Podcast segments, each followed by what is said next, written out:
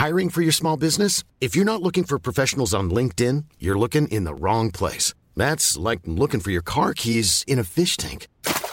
LinkedIn helps you hire professionals you can't find anywhere else, even those who aren't actively searching for a new job but might be open to the perfect role. In a given month, over 70% of LinkedIn users don't even visit other leading job sites. So start looking in the right place. With LinkedIn, you can hire professionals like a professional. Post your free job on linkedin.com slash people today.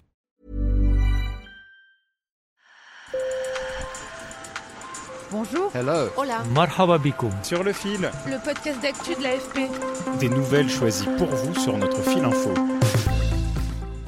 Sous le soleil de Kinshasa, la capitale de la République démocratique du Congo, plus d'un million de personnes sont venues écouter le chef de l'Église catholique ce 1er février. Le pape François est en train d'arriver à l'aéroport de Ndolo en ce moment même. Il est en train de faire le tour euh, en papa mobile et il salue la foule qui l'acclame avec des drapeaux, des banderoles, des chants, des danses.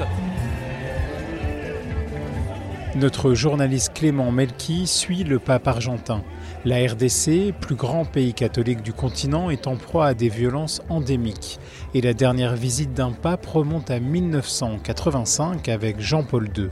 Alors sur place, les fidèles sont ravis. Je suis très content d'assister à cette messe papale. Et comme notre pays a beaucoup de problèmes, nous savons que c'est la réconciliation que nous cherchons et que le pape va donner un message pour que les pays qui nous entourent nous laissent en paix.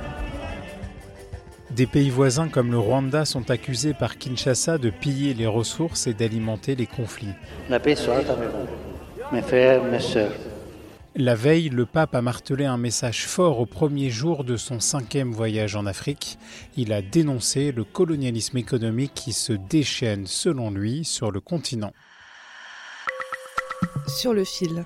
Le pape François est arrivé mardi en RDC et la ferveur populaire dans ce pays d'environ 100 millions d'habitants ne retombe pas.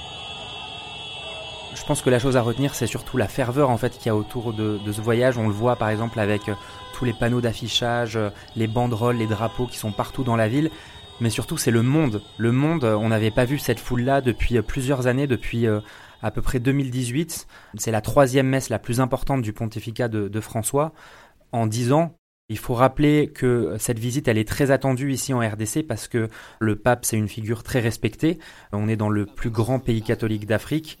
Euh, il a dénoncé le colonialisme économique qui se déchaîne en RDC. C'est un pays qui a énormément de richesses naturelles comme euh, du cuivre, euh, de l'or, des diamants, mais tout ça ne bénéficie pas à la population puisque les deux tiers des habitants vivent avec moins de 2 dollars par jour. Ôtez vos mains de la République démocratique du Congo. Ôtez vos mains de l'Afrique. Cessez d'étouffer l'Afrique. Elle n'est pas une mine à exploiter, ni une terre à dévaliser. Que l'Afrique soit protagoniste de son destin. Puis il a aussi lancé des appels à la fin de la corruption, notamment dans l'optique de l'élection présidentielle qui aura lieu ici en décembre. Clément, quelle est l'importance de l'Église catholique en République démocratique du Congo? Alors, Selon les estimations, on a environ 40% euh, de la population qui est catholique, on près de la moitié euh, selon le Vatican, donc ça fait 35 à 40 millions de personnes.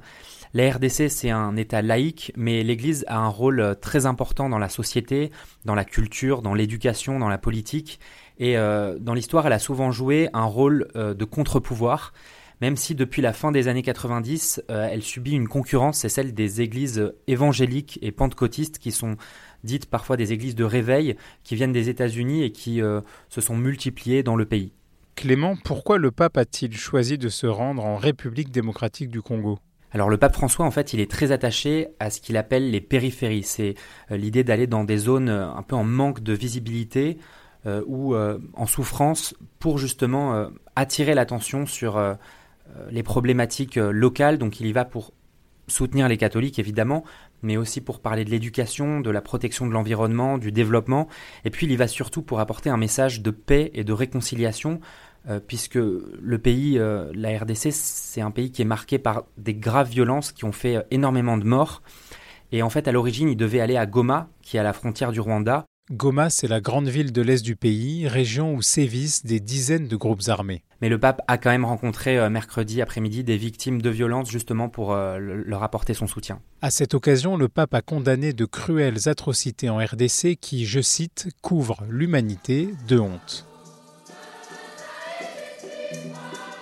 Fin 2020, l'Afrique comptait près de 257 millions de catholiques selon l'agence Fides, l'organe d'information des missionnaires catholiques, soit un peu moins de 20% de la population. J'ai demandé à Clément Melki si à l'avenir il pourrait y avoir un pape africain. Alors c'est déjà arrivé, hein, il y a déjà eu euh, trois papes africains euh, berbères dans l'histoire. Le dernier, ça remonte au 5e siècle, donc ça fait déjà un moment. Il faut rappeler que c'est les cardinaux qui élisent le pape pendant le conclave et pour pouvoir y participer et être élu, donc, il faut avoir moins de 80 ans. Et actuellement, sur les 124 cardinaux qui sont électeurs, on a 15 euh, Africains. Donc c'est le continent qui est le moins représenté.